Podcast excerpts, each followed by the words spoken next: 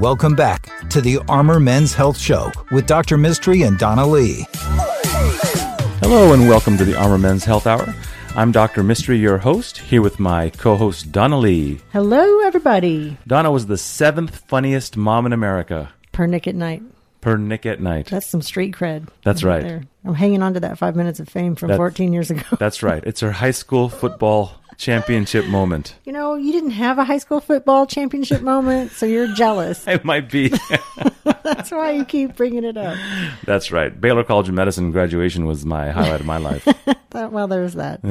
um, I think if you listened last week, we kind of had a weird blip because we talked about Creek, but we said it so fast that Daniel had to bleep out the whole thing, so it just sounded strange. But anyway, if you listened last week and you're confused, I was comparing myself to the lady on the show because she had five minutes of fame, and she's still convinced that the whole world knows who she is, much like myself. she goes into restaurants and like ducks her head, w- wondering where the paparazzi are. You know. wearing the big sunglasses and nobody's around. That's me at Loopy's yesterday. I'm a board certified urologist. This is a men's health show. This show is brought to you by our urology practice established in 2007. It is the NAU Urology Specialists. We have four locations. We have four physicians, four PA and nurse practitioner providers. We have a pelvic floor physical therapist. We have an amazing functional nutrition program. We offer testing for sleep apnea because there's a big overlap between urologic issues and sleep apnea.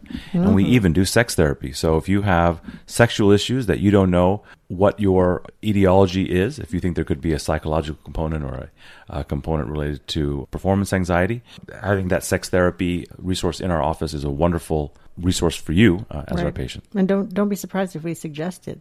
A lot of the patients don't expect it. That's right. I mean, Right. you know, if we actually see a number of patients that have impotence issues only when it comes to fertility. It's a it's a fascinating scenario. Oh, wow. We have patients who can who cannot orgasm, in fact, Mm-hmm. when their wife is ovulating because of performance anxiety issues. Oh. And so we have to find ways to combat that or to get around it. It's certainly something that uh, we have a lot of experience with, and having all these great resources really helps us kind of get a handle on it. So if you have issues that you think other people have either not treated to your satisfaction or you've been too embarrassed to address them in the past, uh, those types of sexual issues are exactly the things that we take care of every day. I never even thought about that.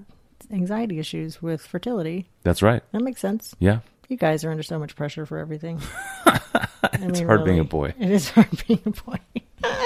um, I had a listener uh, reach out to us. He became a patient, and I thought you'd get a kick out of this. He said he went to the South location, saw one of our incredible PAs, Jason. We love Jason. Uh, had a good visit, listened to me, very thorough prostate exam. I'm just glad he didn't have huge hands. it reminds me of a uh, a story not too long ago. You know. 20 years ago now, I went to do community health prostate screenings with my fellow resident. Her name was Kim Takahashi, and she was uh, maybe four foot ten. she had she wears a size five glove, and I wear a size nine glove. So you don't want a And, prostate uh, check so- from Dr. so- Mistry. So when we walked into this crowded arena with men in individual little curtained off cubicles, Mm-hmm. uh, she she yells out. She goes, uh, "Would you guys please get the extra small gloves? You never have gloves small enough for my hands." And I said, "Yeah, that reminds me. You never have the extra large gloves either." And a guy pulls the curtain back and says, "I want her."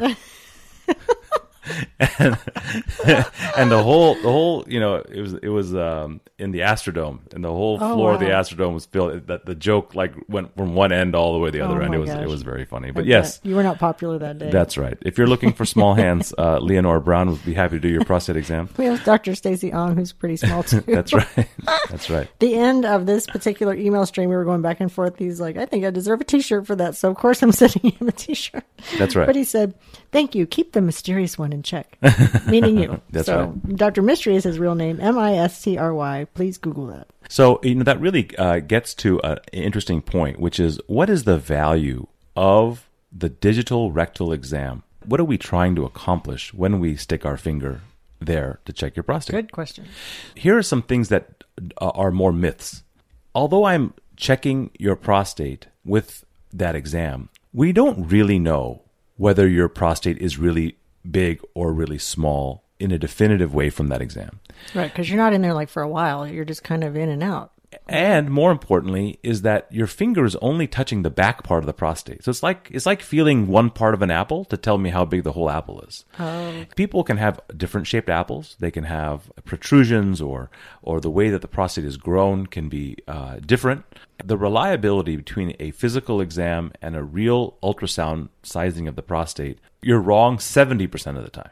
Wow. Not you're not even So you're not, you- not even the ballpark. You need the three things the prostate check, the ultrasound, and the blood test. The PSA helps. That's right. Uh, when you're looking for prostate cancer. Now, if you have a bad prostate cancer, then we can feel it with our finger, and that's really what we're feeling for. All what we're feeling for are nodules and abnormalities of the prostate. The sizing of the prostate. So I, I see all the time guys will come in. They'll say, "Yeah, I got my prostate examined, and my doctor said it was kind of big," and they and they think that that somehow also correlates with their urinary symptoms. And the truth is, is hmm. all those things are completely separate. The hmm. physical exam, we're looking for nodules.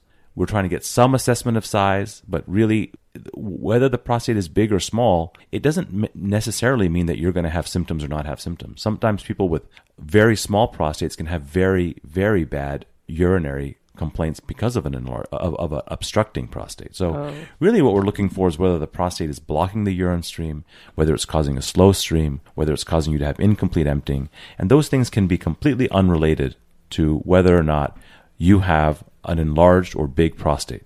Now, if you have an enlarged prostate, do you 100% of the time have urinary issues? No, oh, not at all. We see prostates, a normal prostate's about 30 grams. Mm-hmm. We can routinely see prostates in the 90, 120 with people that have no urinary symptoms whatsoever. Now, where that large prostate can complicate your urologic health mm-hmm. is that large prostates tend to make more PSA, prostate specific antigen. A lot of times we'll get guys with high PSAs. They'll be sent to us for a prostate cancer evaluation, mm-hmm. and we won't find cancer, thank God, mm-hmm. in a good in, in a majority of them. Then what we look for is why is their PSA high, and an, and a large prostate or something with a lot of volume is oftentimes the culprit.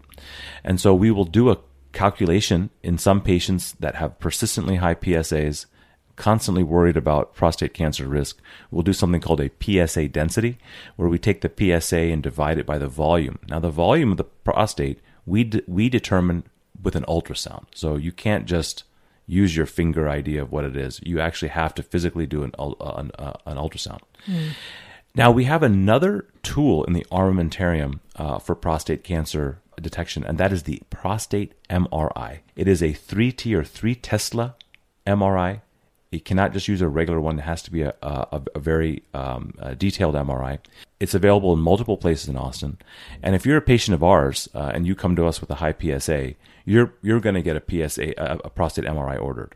Now, not all insurances will pay for it, and that's a little frustrating uh, to us. If you've had a negative biopsy in the past, then insurances will pay for a prostate MRI. If you're a Medicare patient, more than often your uh, prostate MRI will be covered. And if you're just somebody out there, because I see it all the time, you have a high PSA, but you just don't want to get a biopsy. You're scared of it. You don't want something put into you. You don't you, you don't like the randomness of a of a standard prostate uh, biopsy. And if you just ignored this issue, or if you've been diagnosed with prostate cancer in the past and were put on watchful waiting but never went back to see your doctor and just disappeared That's because you thought that watchful denial. that's what that's right. Watchful denial. Come on in. Let us order you a prostate MRI. We can at least tell if something really big, bad, and dangerous is, is going or brewing in you, and and we would encourage you to face that. Uh, I, the number of patients that I've seen uh, uh, along my career that just totally ghost us once they get a cancer diagnosis is alarming. wow. You right? know, it, it is it is head in the sand uh, kind of kind of uh, kind of thinking. And uh, if you don't want to treat your prostate cancer because you're afraid of impotence and incontinence uh, or whatever whatever is motivating you to be in denial about these things, come to us and talk to us about it. Don't you don't even have to experiment. If you want to do it with a functional nutritional medicine type approach, we have those providers and we can give you that advice. And at the very least, you'll be, still be under our watchful eye, and we can put you on a program where you won't you won't be harmed uh, because you've disappeared. That's right. We're happy to help. I think uh, facing those issues is something that that uh, we really uh, take a lot of pride in being able to give you those resources uh, so that you can um, you you can do whatever you think is best for your health, but we can be there to augment and uh, and, and, and keep you safe. Mm-hmm. So, Donna, how do people get a hold of us and uh, uh, send us messages if they, if they want a second opinion? You can reach out to us so that we can talk you out of watchful denial at armormenshealth at gmail.com. That's our email address. You can also go to our website and leave an inquiry after reviewing the website, armormenshealth.com. Our phone number during the week is 512-238-0762. Don't forget, these are also podcasts, and they are free, and they are magical. Thank you so much. The Armor Men's Health Show is brought to you by NAU Urology Specialists. For questions or to schedule an appointment, please call 512-238-0762 or online at armormenshealth.com.